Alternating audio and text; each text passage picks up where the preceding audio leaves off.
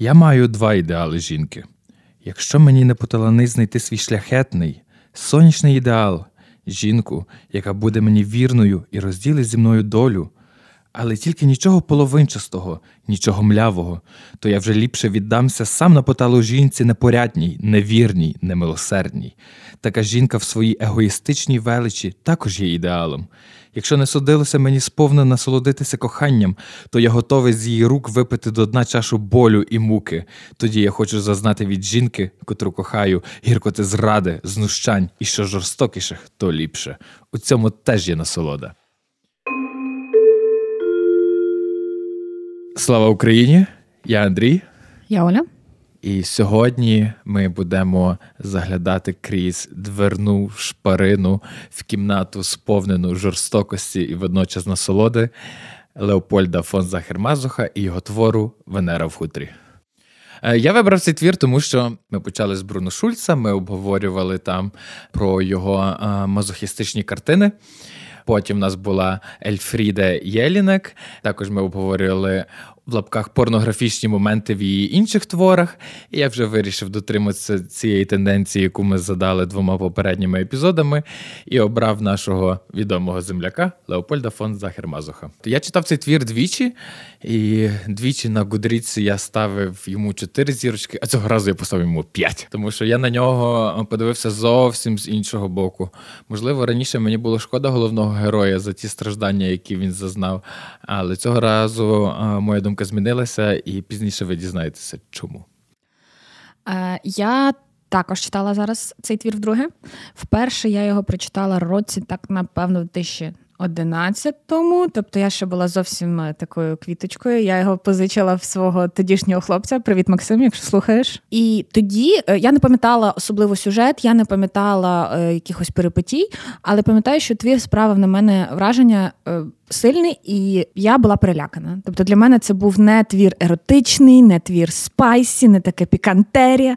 Це для мене був твір страшний, власне, через оцю владу, через оцю жорстокість, через те, як люди можуть поводитись одне з одними, з якоюсь жорстокістю і байдужістю.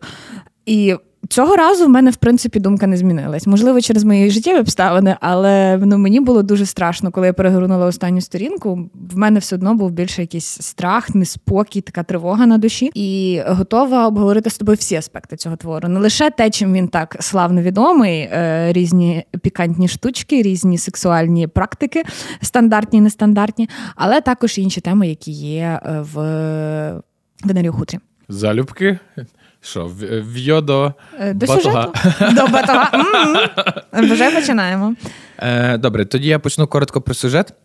Твір починається з дивного сну автора, там, де йому являється Венера. Вона в хутрі біля е, біля каміну.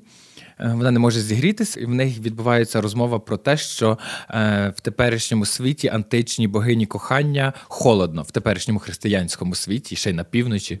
От І що це вже не це кохання, яке було колись, і люди спотворили значення цього слова і явища. І він просинається, приходить до свого друга і бачить е, в нього картину, друга Северина, і бачить в нього картину цієї Венери, яка була в нього в сні, і він придивляється, а там владна Венера, і біля її ніг плазує чоловік. Він приглядається, а це сам Северин. Він каже: Розкажи мені, що що це таке?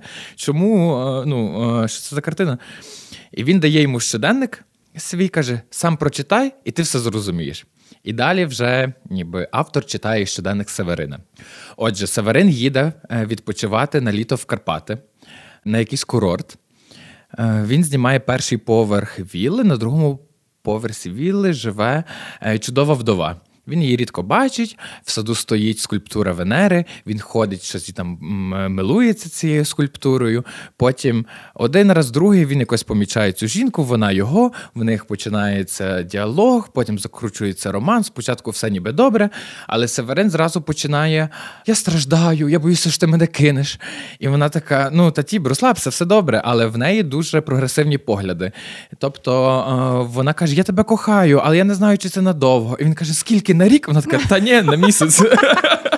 Ванда. Але вона так, Ванда фон Дунаєва. Дякую, що нагадала. От і е, вона з ним насправді доволі відверта. Тобто вона є щира, вона говорить все, як є. Вона не вдає іншу людину, вона не намагається йому щось е, догодити чи там якось е, згладити враження, зробити йому менш боляче. Вона є собою, і вона е, проповідує насправді дотичні цінності до цієї Венери, яка являлася автору спочатку в сні, що кохання зараз не те, що людям е, насправді, щоб отримати справжнє задоволення, якого прагнуть, наприклад, як було в греків чи римлян в античному світі загалом, що треба мати раба, бо ми зараз поглинуті якимись дріб'язковими обов'язками і не можемо насправді віддатися повністю насолоді. Він нею захоплений, вона виглядає також е, е, ним, але він неспокійний. Северин неспокійний, е, він постійно боїться, що вона його покине. Він вже живе, не живе моментом, а живе майбутнім.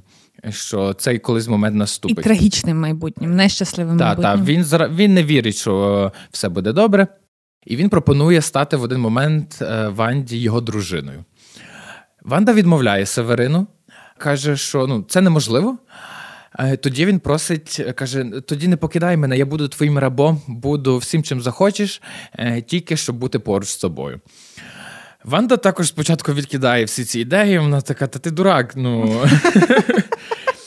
Е, на нього таким е, дивиться косим поглядом, але він все рівно, Северин, більше наполягає на цьому. Він розказує історію свого життя.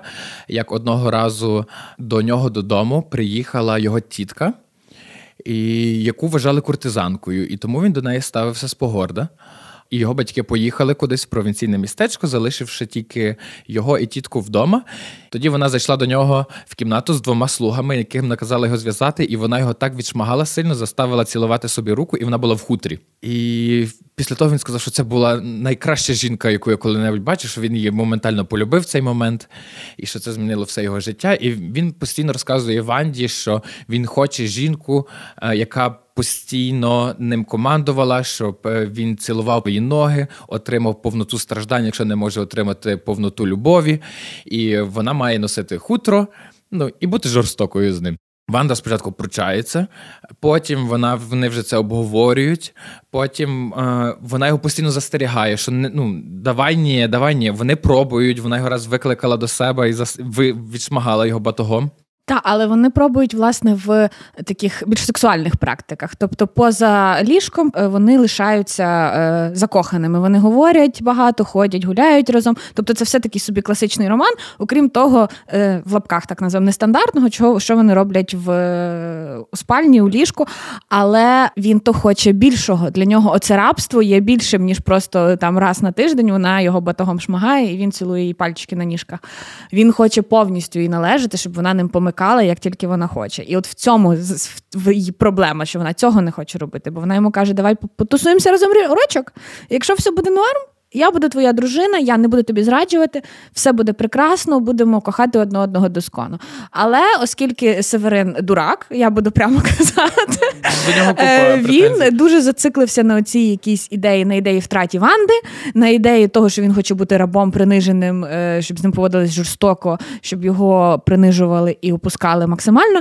І він продовжує на неї тиснути. І вона його, коли навіть шмагає, спочатку ну, їй це не приносить задоволення. Вона каже: Я не можу з тобою так робити, я тебе люблю, я бачу, що тобі боляче, я не отримую жодної насолоди від цього. Але він далі на неї е, напосідає, що давай спробуємо, давай спробуємо, ти не розумієш, що ти втрачаєш. І вона погоджується. Тобто вона каже: ми складемо договір з тобою, е, за яким е, ти будеш повністю моїм рабом.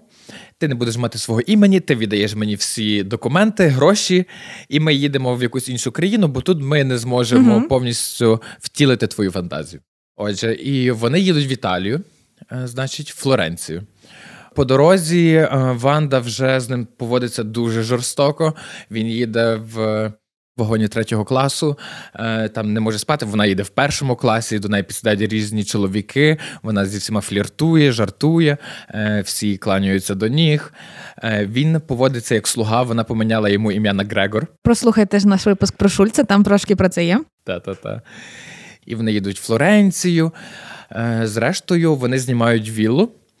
І ще тоді моментами Ванда його все рівно до себе кличе, і якось там раз в пару тижнів вона його голубить і каже, що вона його любить, mm і це його підтримує. Хоча насправді, наприклад, він, він живе в якомусь підвалі, в якійсь кімнаті без вікон, яка не опалюється, навіть не з нею. Вона живе окремо, вона його володарка. І в один момент вона каже: Ну що, настав час підписати цей документ.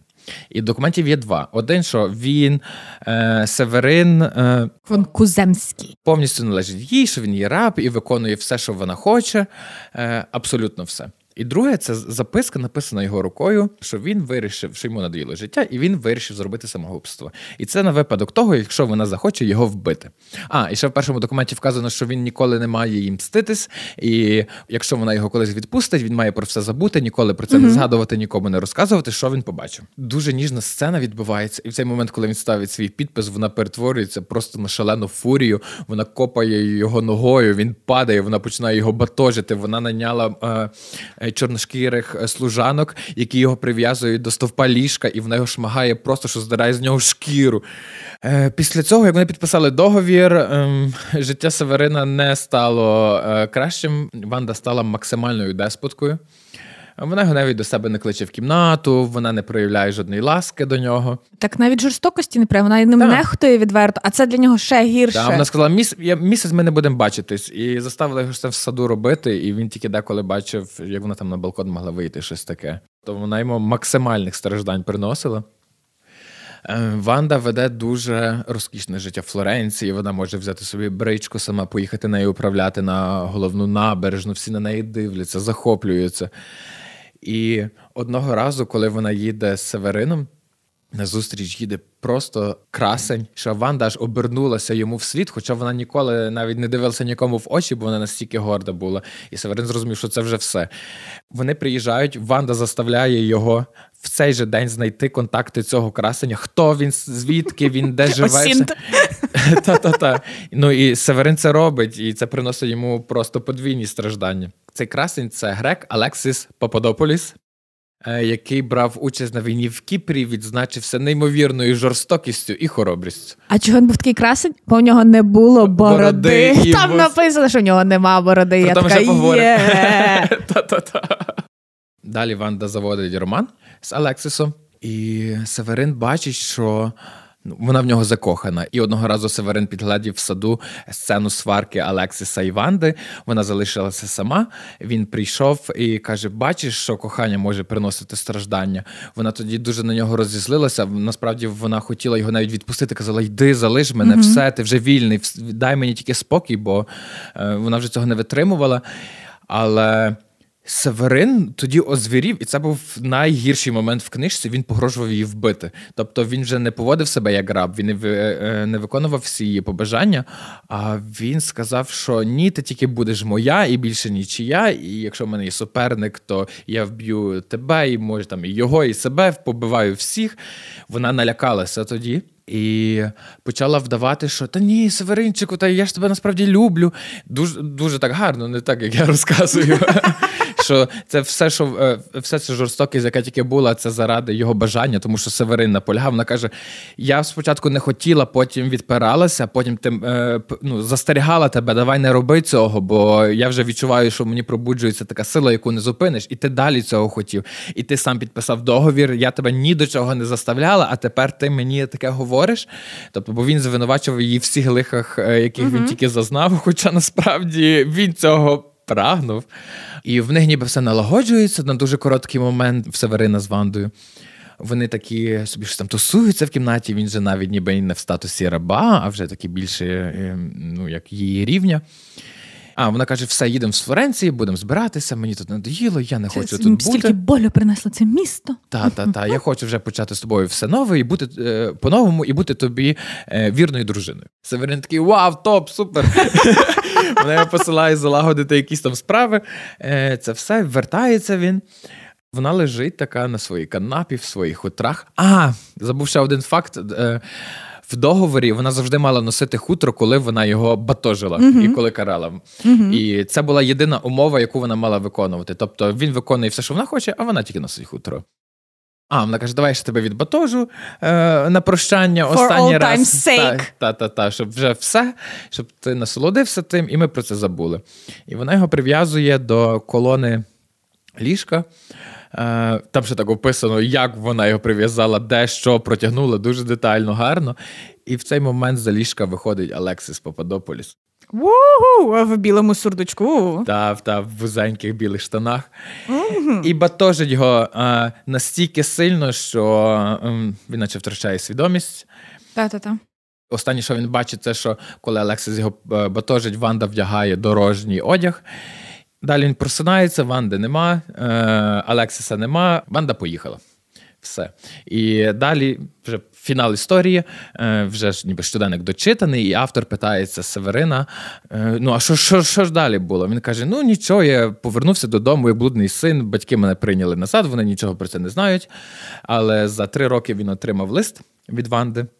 Вона каже: чи виздоровів ти від своєї хвороби, бо я зробила все для цього. Надіюся, ти зараз позбувся своїх хімер і живеш нормальне життя. І розказала про себе, що от вона з Алексисом мала прекрасне кохання. Вони переїхали в Париж, але рік тому він загинув на дуелі. І тепер вона скромно живе собі, як звичайна жінка в Парижі. І на цьому твір закінчується. Е, а картину, яку Ванда надіслала Северину, е, намалював німецький художник. Він упадав за Вандою, і там е, в певний момент була така ситуація, коли Северин побачив Ванду голою, і вона з своїм рудим волоссям, своєю левячою гривою, досконала жінка в місячному світлі, і він казав хтось це має намалювати. Це настільки щось ідеальне, це позаземне щось, це таке прекрасне. І вона запросила цього е, німецького молодого художника, який за нею опадав. Він малював цю картину, і вона потім вирішила, що вона також включить Северина в такому в подобі такої собаки своєї ручної, нуж, нужної собаки навіть. І е, цей художник, коли малював цю картину, він теж хотів, щоб його шмагали. Тобто він побачив оцю силу жіночої домінації, і його це теж збуджувало. І для нього він говорив потім з Северином, навіть що Боже, я б цій жінці дозволив робити з собою все, що завгодно. Отож, е, незважаючи на те, що ця книжка відома по світу більше як е, такий не знаю, посібник, е, прародитель е, мазохізму, тому що саме власне від імені автора твору е, була запозичена назва кінку людей, які отримують задоволення від отримання болю, від жорстокості. Е, для мене це насамперед книжка про кохання, така, яка напевно трошки десь розвінчує міфи. Тому що коли я думаю про різні такі трагічні історії кохання, такі великі романи романи про любов, вони зазвичай про безумовне кохання, звичайно, між двома людьми. Дуже часто, там в 90% це взаємне безумовне кохання. Але воно неможливе через якусь третю сторону. Там нерівність е, в статусі, нерівність в фінансовому плані, або є якась третя сторона, яка там кохає когось і підлаштовує все так, щоб наші двоє головних героїв не могли не могли бути разом. Але ми розуміємо, якби вони були разом, їхнє безумовне кохання перемогло би все, і вони були б супер-пупер щасливі. І оця ідея безумовного кохання століттями там культивувалася. А тут е, Леопольд нам показує безумовне кохання. Так, з обох сторін, так. Але він показує його зворотню сторону, цю другу сторону медалі, цю темну сторону, що безумовне кохання це не завжди щастя, квіточки, шлюб, померти разом в один день в 90 років, там взявшися за ручки. Що це також може бути боляче, що це також може бути жахливо, що це також може ламати людину і знищувати її. І оцим ця книжка мені дуже сподобалась. Тому що зараз, мені здається, люди вже менше вірять в таке безумовне кохання. Це треба бути вже зовсім романтиком, щоб в це вірити. Ти все одно маєш свої бар'єри, ти все одно маєш свої кордони, ти все одно маєш якісь свої речі, е, в яких ти себе обмежуєш, щоб не бути аж надто вразливим перед іншою людиною, як би ти її не любив. І оцей, е, як говорить Венера, кохання міняється. І От в сучасному світі, власне, такого безумовного кохання, напевно, ну, не існує. Або я така цинічна сука, не запікується. І я просто в це ну, не те, що не вірю, але мені це здається не дуже можливим. От як е, тобі здається? Яка оця тема любові, як ти вона для тебе розкрилася в цьому творі? Так, я погоджуюся з тобою, що це книжка радше про кохання, про любов, а не про е, сексуальні збочення. І тут якраз мені більше от впадало постійно в око те, що Е, Северин не міг е, не міг жити моментом, бути в моменті. Тобто він мав все, щоб бути щасливим. Ванда до нього була прихильна. Вона казала: Я тебе кохаю, ми можемо бути щасливі. Давай спробуємо. Там не було жодного редфлегу е, з її сторони. І він такий: вони сидять на галявині, плетуть вінки. Вона вдягає цей вінок статуї Венери на голову. Боже, все так гарно, іделічно, просто ну ні до чого нема. що що причепитися. Причепитися, та. І він, я страждаю. І я думаю, о, приїхали, добрий день. Бо ти мене можеш кинути. І я думаю, угу. ну. І це мені показує, що от коли людина не вміє розслабитись, не вміє жити моментом, постійно в майбутньому, ця тривога е, бере над нею гору. Це завжди веде до дуже трагічних наслідків. Тобто, відповідно, другий партнер втрачає в ньому зацікавленість. Абсолютно, якщо хтось один постійно не боїться, не впевнений в собі, то. Е, цей партнер, в якого все нормально, він дивиться, ну а на що мені таке? Uh-huh. Я я можу зрозуміти Ванду е, в багатьох її вчинках, всіх її вчинках. Абсолютно, я якраз про себе і хотів поговорити. В плані, що на перший погляд Ванда може видатися доволі жорстокою і, можливо, навіть негативним персонажем в цьому. Але якщо купнути глибше, то це так абсолютно не є. Перш за все, вона цього не хотіла робити. Вона зробила це дійсно заради кохання. Е- до цього чоловіка, бо він так хотів, і щоб зробити його щасливим і принести йому насолоду, вона на це погодилась. Вона відпиралася, е, вона пробувала. А друге, це те, що жінка в цей час не мала.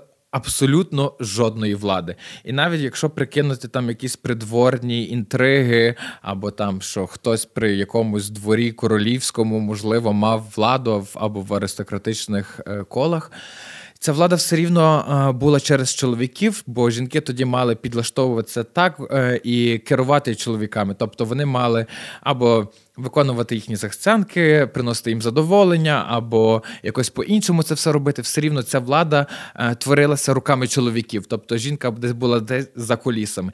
І тут Ванда має можливість отримати абсолютно необмежену владу. Вона робить те, що хоче, вона дає накази, вона керує людиною. Абсолютно, яка виконує кожну її захцянку. І я собі так роздумував. Вау, це прикольно. Ну тобто, я собі зараз не можу уявити, щоб хтось е, ну, е, міг таке мати і щось подібне відчути. І то при тому, що от жінка, ну так як я вже казав раніше, вона не не була настільки повноправною. Вони навіть тоді освіти не отримували жінки, uh-huh. а тут вона стає повною володаркою. Володарками тоді могли бути якісь дійсно королеви самого вищого рангу. Там не знаю, певно, тоді якраз ще королева Вікторія uh-huh. жила в Англії. Та-та-та. Та от десь такі одиниці на цілій планеті, і тут вона отримує цю унікальну нагоду. Вона би була дурною, якби нею не скористалась. Ну, я про це, до речі, з такої точки зору не думала, бо мені здавалося все-таки, що цей е, перетворення Ванди на монстра Северин сам зліпив цього монстра своїми руками. Ванду тут нема в чому е, звинувачувати. Навіть якщо ми пропускаємо це через точку зору, що він такий ненадійний оповідач, і він теж перекручує історію на свою користь. Вона Він сам зліпив цього монстра, і він сам поводився, е, це називається англійською self-fulfilling prophecy. Тобто е, він чекав, що вона його кине. Він чекав, що вона буде його зраджувати, і він відповідно так поводився. Якщо ти чекаєш, що людина зробить тобі боляче, ти несвідомо сам своїми діями, своїми словами, своїм поводженням будеш її вести до того, щоб вона тебе не зневажала, щоб вона тебе ненавиділа, щоб вона розуміла, що вона може з тобою крутити як хоче. Тобто Ванда абсолютно в моїх очах ні в чому не винна. Так, це було страшно. Це особливо така навіть гомоеротична, скажімо, сцена між е, греком і Северином, коли він його там ляскає. Але це просто було те, що він сам зліпив своїми руками. Він сам до цього вів свідомо, несвідомо, я не знаю, через свою якусь одержимість, через свою справді нездорове захоплення оцим мазохізмом. Але е, при тому всьому що мене після довгих роздумів, я маю час не подумати, е, все-таки обурювало, він начебто ставить Ванду на п'єдестал. Він начебто робить її своєю Венерою, своєю царицею, своєю богинею, володаркою свого життя. Але він постійно опускає її, як мінімум, в своїх оцих роздумах щоденниках до тварини до до інстинктів. Тобто він говорить, так, вона богиня, але вона керується абсолютно анімалістичними штуками. Тобто він постійно говорить, що вона левиця, вона там йому в одному моменті здається ведмедицею, яка зараз його розірве, пошматує. Тобто він все одно не сприймає її як якусь якусь свідому істоту, якусь істоту, яка має почуття, якусь істоту, яка має думки, якусь е, логічного когось, хто що хто якось діє е, з розумом, з логікою, не лише почуттями. Він постійно говорить про неї як про тварину. І оце мене найбільше в тому всьому обурювало, що, начебто, він такий весь ти моя цариця, але все одно він не сприймає її все-таки серйозно. І там є такий пасаж е, на самому ну, десь на початку, коли вони говорять з Вандою, і вона йому говорить про жінок, про те, що жінкам не можна вірити. І це мене так обурило, що Леопольд це вклав в її уста оці свої роздуми про жінок. Це ж ну, такими білими нитками шито. Це так видно, що це чоловічі роздуми про жінок, але він це вкладає в уста Ванди, і начебто це все. Е, таким чином е, провалідовано. Тобто, якщо це жінка говорить про жінку такі речі, значить це правда. Ніколи не почувайся в безпеці поряд з жінкою, котру кохаєш. Бо жіноча природа таїть в собі більшу загрозу, ніж ти уявляєш. Жінки не є ані такими добрими, як їх зображають прихильники і оборонці, ані такими поганими, якими їх роблять вороги. Характерові жінки властива безхарактерність. Найдоброчесніша жінка здатна вмить опуститися на саме дно суспільної клоаки, а найопослідженіша несподівано піднятись до величних добродійних вчинків і присоромити тих, хто її зневажав. Жінка, попри весь прогрес цивілізації, залишилась такою, якою створила природа. Вона зберегла первісні дикі риси, і, залежно від інстинктів, які нею керують конкретний момент, здатна на вірність чи зраду, великодушність чи жорстокість. Тому чоловік, хай який би він не був самозакоханий і підступний, завжди буде дотримуватись певних принципів а жінка слухається лише своїх поривань. Ніколи цього не забувай і не почувайся безпечно з жінкою, котру кохаєш. Ну це ж блядь, написано чоловіком. Жодна жінка такої хуйні не напише. Я перепрошую. Хоча є в е, в цій книжці суперфеміністичний тейк. І це Мій фінал. улюблений. І так. Це фінал. Е, це говорить е, Северин. Е, ну, Висновок, який він зробив з цього всього, е, що я був ослом, і що жінок треба лупашити, щоб вони були чемні. Бо якщо їх не лупашиш, то вони отакий блуд собі роблять. Але товаришкою чоловіка жінка може стати лише тоді, коли цілком буде зрівняна з ним у правах в освіті та праці. Тобто світло в кінці тунеля і якусь логіку, і якесь майбутнє тоді ще наш любий друг Леопольд бачив. І дуже приємно. Не не факт, що ми такі прям зрівняні в правах зараз, але те, що все змінилось дуже сильно. Це факт. І він правий в тому тейку. Тобто я собі про нього думав, що такий думаю, боже, вау, це ж так прогресивно, а потім такий стоп. Ну окей, він це розуміє, але не факт, що він би цього хотів. Ну, звичайно, ну, типу, якщо йому комфортно, він знайшов себе, він зробив якісь висновки свого життя, і йому рухатись далі не треба. Він зрозумів, що я буду лупашити батогом своїх служниць, вони будуть мені мене слухати, і я буду ну, типу, такий стереотипний, класичний, е, не знаю, панок середнього класу, називаємо це так. І він там був щасливий. Ну, а це, мабуть, найстаріша книжка, яку ми обговорювали з зарубіжної літератури. Напевно, так, так. Та з української, можливо три твори були старші за цей. Так що ну, це доволі древня книжка. Древня що книжка, але контраст, наприклад, з українською літературою того часу, плюс-мінус разючий. разючий. Ми візьмемо Квітку Основ'яненка і ми візьмемо Мазуха. Вау! Вау! От, е, до речі, за контраст саме з українською літературою. Перш за все, що впадає в цю книжку, оця її старосвітськість. Вишуканість, вона неймовірно вишукана. Там описані всі вбрання Ванди, вбрання Алексіса Попадополіса, і тільки раз описане вбрання е, Северина, коли він слуга. Е, описані будинки, де вони перебувають, їхній план, оздоблення кімнат, тканина. Постійно вказується, що там е, Атлас струмував по її тілу. І він такого кольору, то такого кольору, в неї така діадема. І це так зараз комфортно читати при якомусь такому, хочеться, знаєш, при каміні, читати сніжок на вулиці, ти так сидиш в затишку, і там все дуже таке затишне, приємне.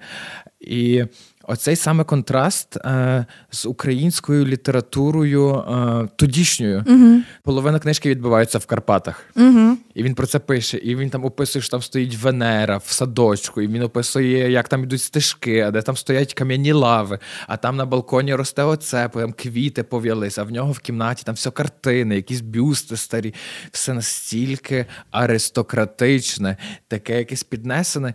І це дуже приємно бачити, що на наших теренах теж таке було. Бо якщо ти читаєш літературу цього часу, то в тебе в уяві тільки село, угу. або навіть якщо описані якісь там пани, то вони негативні персонажі. Так. І от е, ця книжка насправді переносить дуже хороший час е, на терени Західної України, бо тоді. Тут був процвітаючий край і неймовірно багатий, і всі тут жили так, як в нормальній Європі. Була прекрасна епоха, і вона також була тут. І кажу, я такі читаю, такі, боже, це було все в нас. Рубрика Андрійко ностальгує за бабкою Австрії. За Францем Йосифом. Марія Терезія.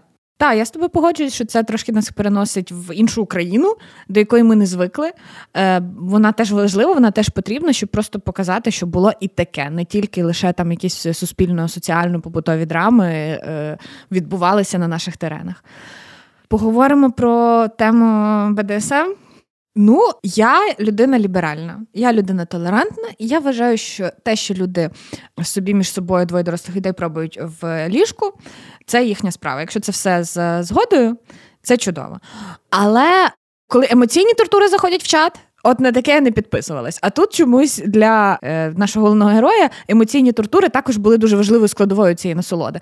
Тому що е, ну, для мене, як для такого обивателя, не знайомого глибоко світом БДСМ, це завжди було чисто фізичне. Щось таке, де та, звичайно, там є свої ритуали, там є свої правила, на якісь люди, які в цій тусовці вони погоджуються, вони про це все знають. Але чомусь мені не здавалося, що це виходить за межі спальні.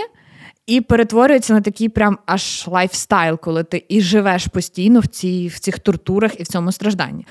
Тому це для мене ще, напевно, тоді було відкриттям. Зараз, коли вже в старшому віці це більше перечитала, це теж, напевно, якась таки, е, якась така побутова цікавість є поговорити з людьми, які такі речі люблять. Чи справді це для них е, емоційні страждання теж є важливою частиною цього е, стилю життя? Е, варто розрізняти мазохізм саме як розлад і саме як е, задоволення, саме інтерес. Тобто, якщо людина, ну це науковий термін, це не то, що я собі думаю.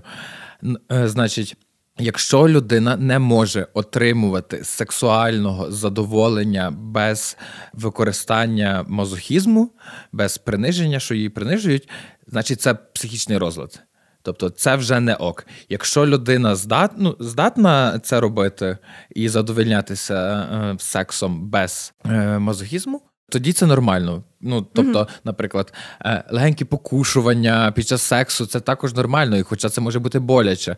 Тобто, я не кажу, там всі е, це всі практикують, але це звичайна річ. Тобто, коли не отримується дуже сильної фізичної шкоди, mm-hmm. коли це за згодою, і коли це в помірних е, якихось межах. І тобто не є постійно, то це норма. Коли це перетворюється, отак як ти кажеш, е, в емоційну саме в емоційний біль, який триває і поза спальнею, це вже проблема. І ну це вже серйозна проблема.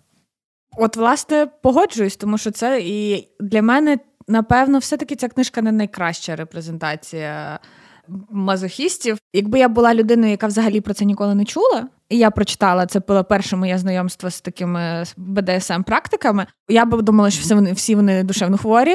Це все ніколи ти це в такому нашому світі. Таке можливо, таке відбувається. Для мене це був би ну, типу, жахливий приклад того, як це може працювати в реальному світі. Найбільший страх Северина це те, що Ванда віддасть його на поталу одному зі своїх гіпотетичних коханців, і там не вказано саме, як буде виглядати ця потала.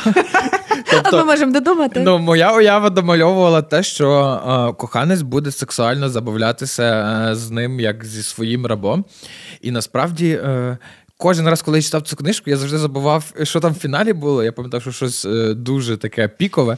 І кожен раз е, я уявляв, що книжка має завершитися тим, що Северина прив'яжуть до чогось, а Ванда буде е, займатися коханням е, зі своїм коханцем і принесе йому тим найбільше страждання.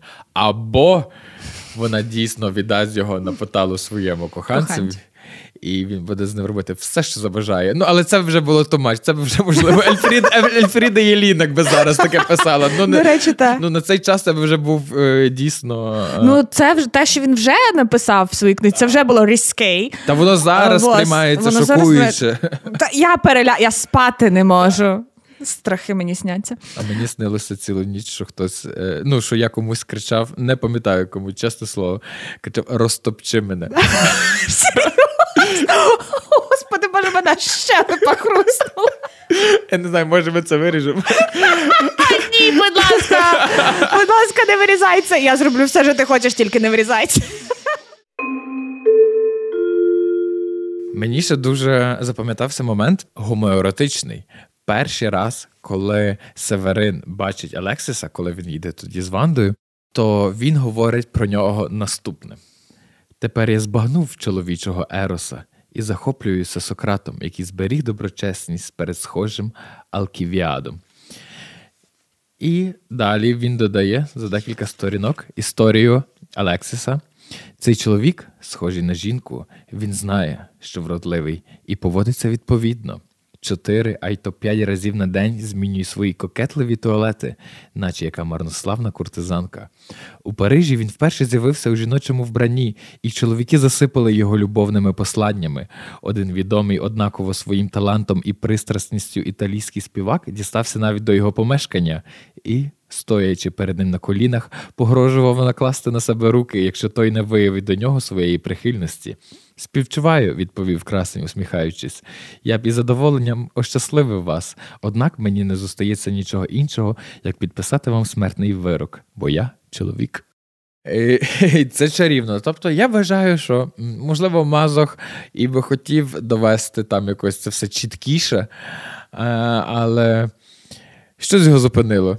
Можливо, він вирішив, що дійсно це вже буде занадто, і вже знаєш, буде зміщений акцент від самих стосунків е, Ванди і Северина. От, Але це теж доволі прогресивно. Северин каже: Я пізнав чоловічого Ероса. Мені в голові е, Алексіс виглядає, якщо чесно, як Тімоті Шаламе. Мені теж, мені теж! Я просто подумала про чоловіка. Спочатку я подумала, що він такий був мужній вояка, і я подумала, що він такий скуластий, з такою такою щелепою сильною. А потім, коли я прочитала, що він перевдягався в жінку і в нього велись, я така. Тімоті, Тімотей, Та. Тімоті Шаламе. Не там все було, що він чорнявий і кучерявий. Так, та, тому, е, будь ласка, хто знімає наступну Венеру в хутрі, е, у вас є каст готовий. Боже, її насправді стільки раз вже екранізували, десь шість мінімум. Остання це хто був? Е, Поланський. Та. Я див, я дивився навіть дивився? цей фільм. Я просто до Поланськи ставлюся. так. Це дуже давно дивився. Дуже класний фільм. Мені тоді сподобався. Я десь дивився, не знаю, років, може, 10 там, чи там, коли він десь вийшов. Але Гарно, гарно був знятий. Отже, хочу зачитати цей момент, коли Ванда роздумує про природу стосунків.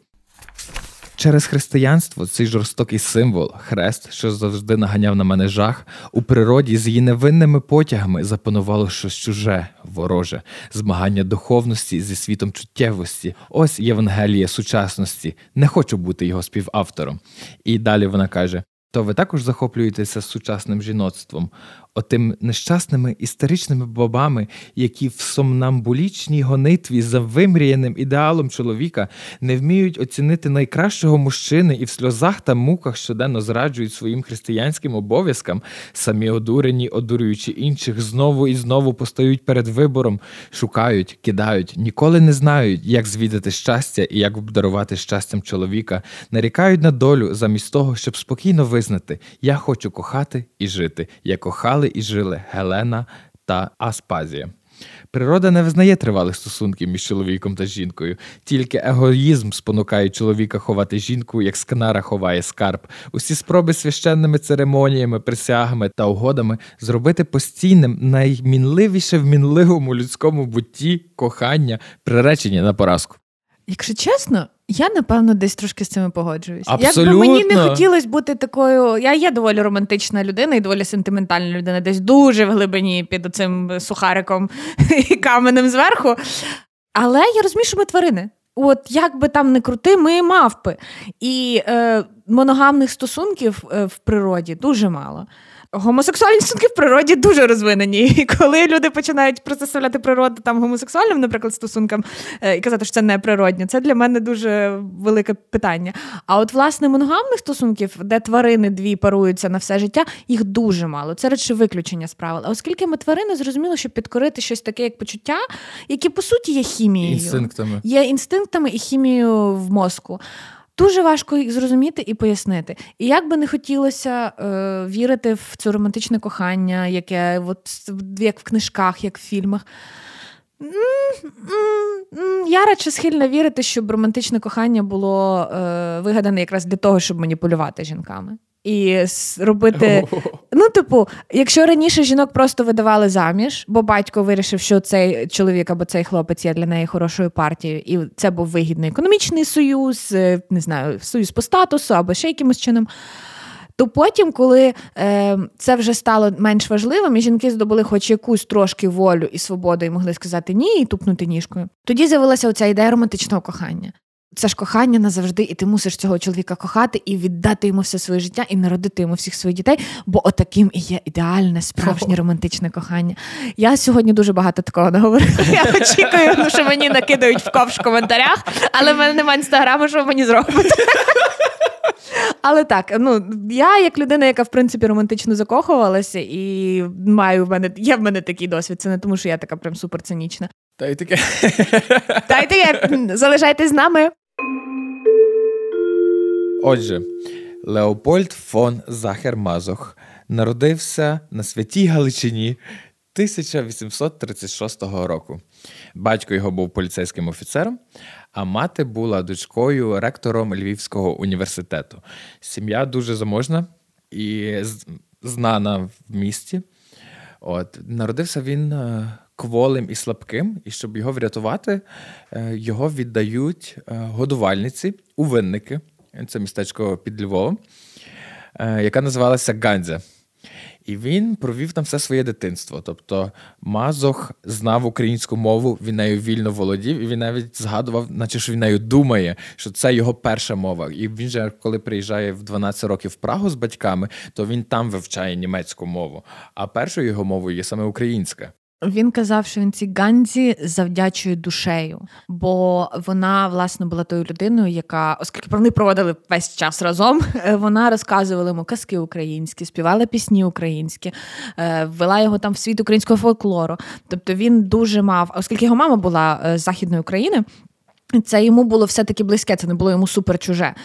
І він дуже плекав оцю частину себе, українську частину себе, і е, дуже її цінував. І в нього дуже багато якихось, напевно, таких є тонких штришків, які все-таки підводять назад до української фольклористики, до української якоїсь культури.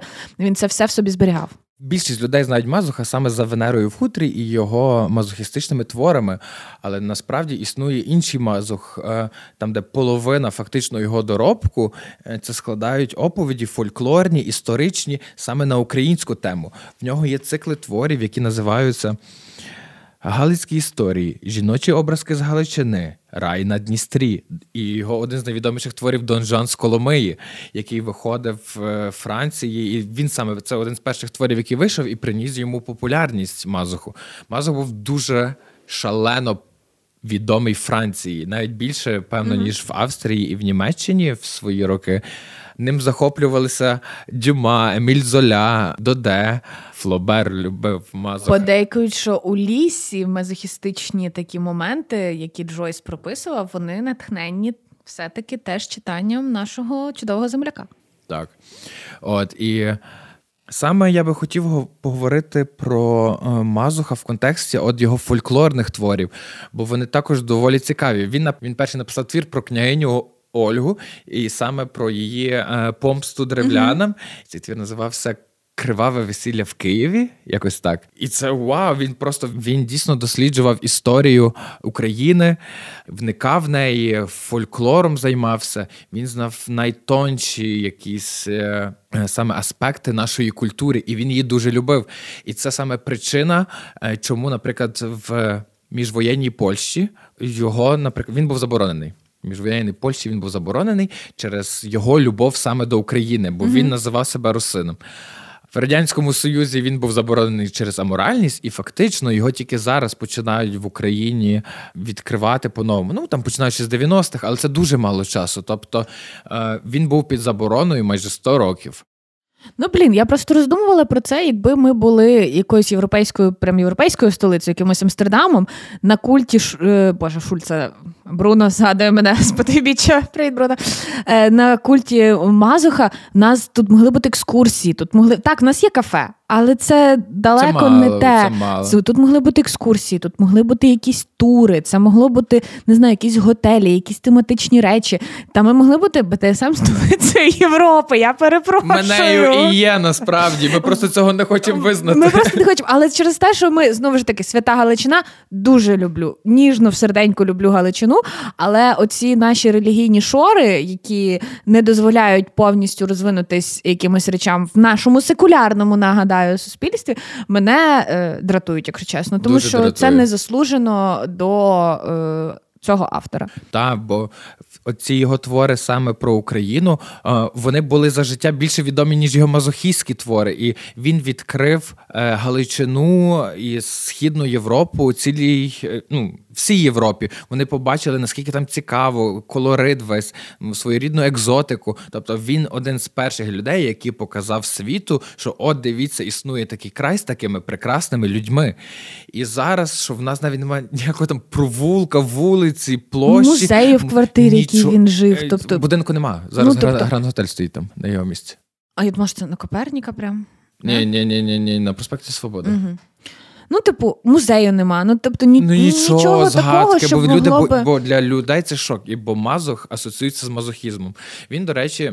Коли в 1886 році е, Ріхард фон Крафт Ебінг, е, австрійський психіатр, е, назвав саме оце сексуальне відхилення мазохізмом, Е, Мазох ще був живий. Так, Це за життя Мазоха, оце і плювок. Він, він дуже обурився. Він і він сказав, що е, я не хочу, щоб сексуальну девіацію називали дівочим прізвищем моєї матері. Е, як незручно. Це дуже незручно. Але Крафт Ебінг це зробив, базуючись на творах все-таки лише так прикидаючи, що ці твори можуть бути автобіографічними, що там все-таки це може бути загрунтовано власне в його особистості.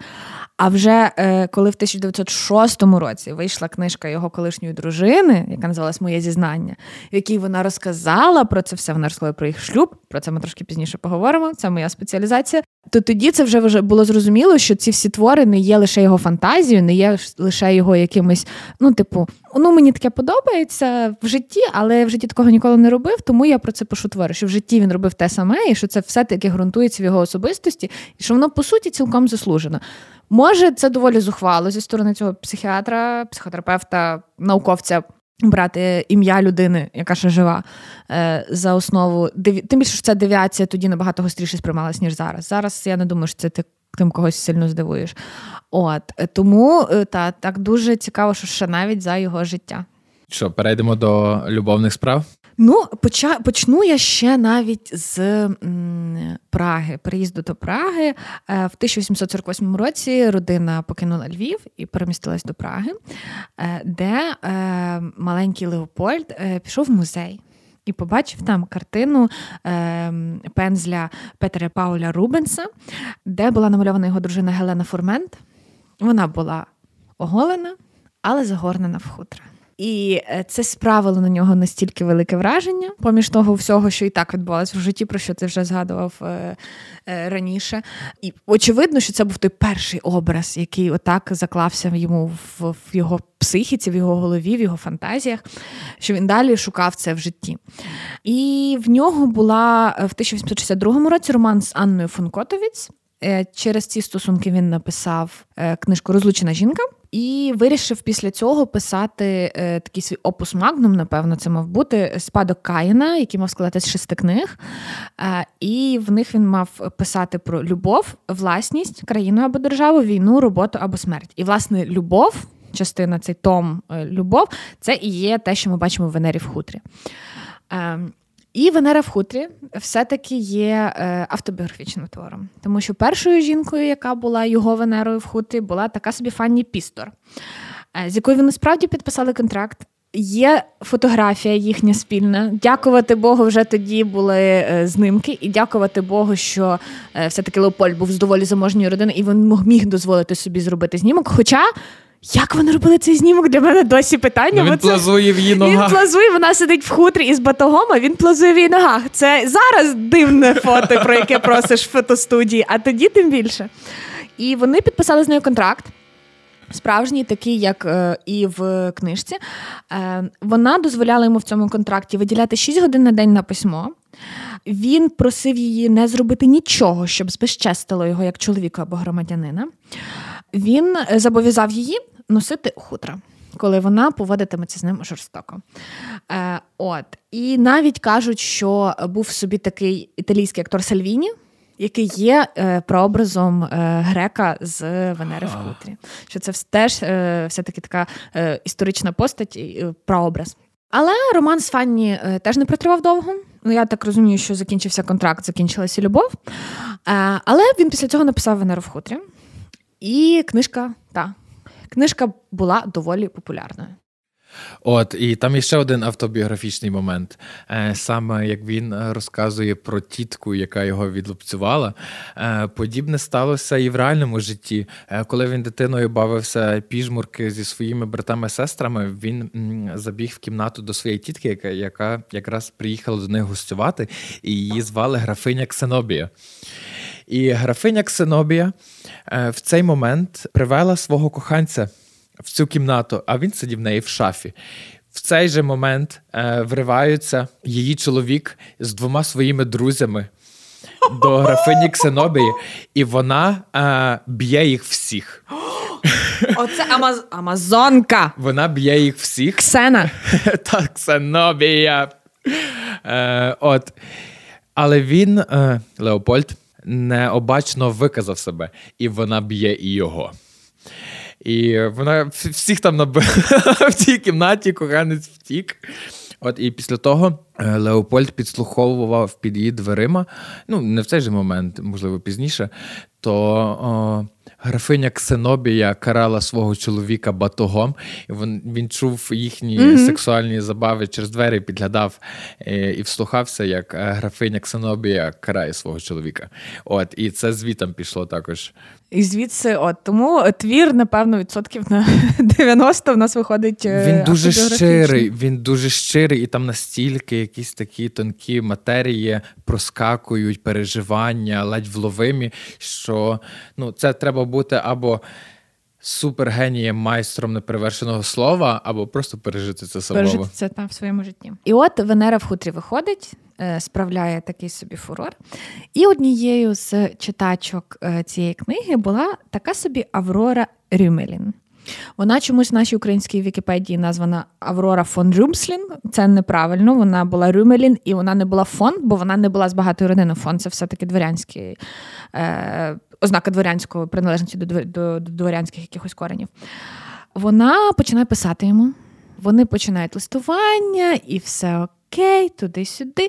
І е, в них починаються стосунки. В них починаються стосунки, вона погоджується перейменуватися.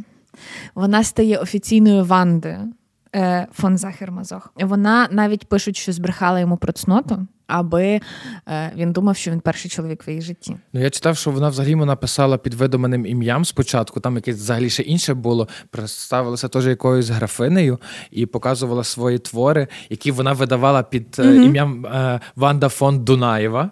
От і вона хотіла ніби його поради, і так зав'язалося їхнє спілкування. Ну е, з того, що я прочитала, що насправді вона ну її е, переписка з ним це була радше е, бажання вибрати з злиднів. Вона не була з багатої родини, вона бачила просто в цьому можливість.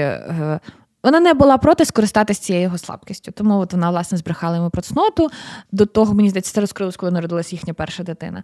Вони побралися все-таки у 1773 році. Але вона з часом завела е, роман з Армандом Розенталем, з журналістом, е, якого знав Леопольд. І е, Леопольд дізнався про цю зраду. Вони розірвали стосунки дуже швидко. Е, Паралельно з цим, коли відбувалися ці бурхливі шлюбні штуки, помер від хвороби їх син, перший їх первісток у 1883 році. А виявляється, що Аврора слеш Ванда весь цей час писала всі свої щоденники, оцю всю свою книжку, про яку я згадувала на самому початку, яка називається Моє зізнання. Після розриву е, Леопольд заводить е, стосунки. В різних джерелах написано, чи то вона секретарка, чи то вона служниця. А та гувернантка я читав. О, чи гувернантка. Тобто там по різному е, Гульдою, і в них теж там такі незрозумілі, незрозумілі стосунки продовжуються. Ванда вертає собі ім'я Аврора. Е, повертається, і е, в 1795 році Леопольд помирає. Відносно невідомий, він не був на той час такий ославлений письменник, тобто він живе собі в такому відносному забутті. Тобто Крім Франції. Крім Франції. От.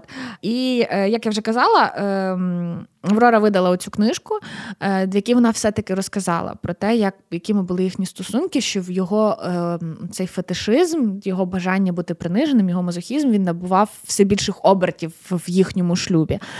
І вона Після розриву їхнього шлюбу вона написала, я зачитаю англійською, бо я знайшла це англійською.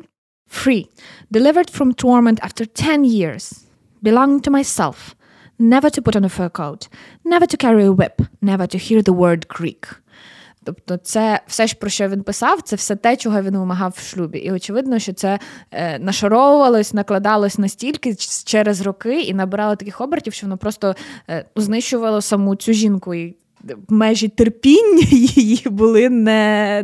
не ну, типу. Чекай, чекай. Е, все, що я прочитав про цю жінку, це просто настільки такий жесть. Я не знаю, чи я ще читав останнім часом щось настільки погане про якусь жінку в інтернеті, як про неї.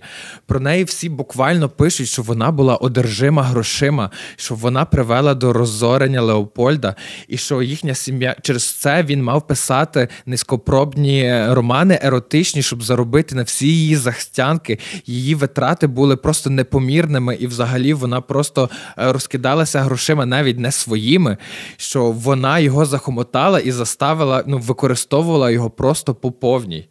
Ну я цього не прочитала. Натомість, ну я читала, що вона е, обрала шлюб з ним як шлях е, виходу з бідності. Так, та, але всі пишуть, щоб вона буквально була одержима грошима, що вона постійно тільки говорила про гроші і про більше нічого. Ну я прочитала просто, що після смерті Леопольда е, такий собі Карл Фелікс Шліхтербаль.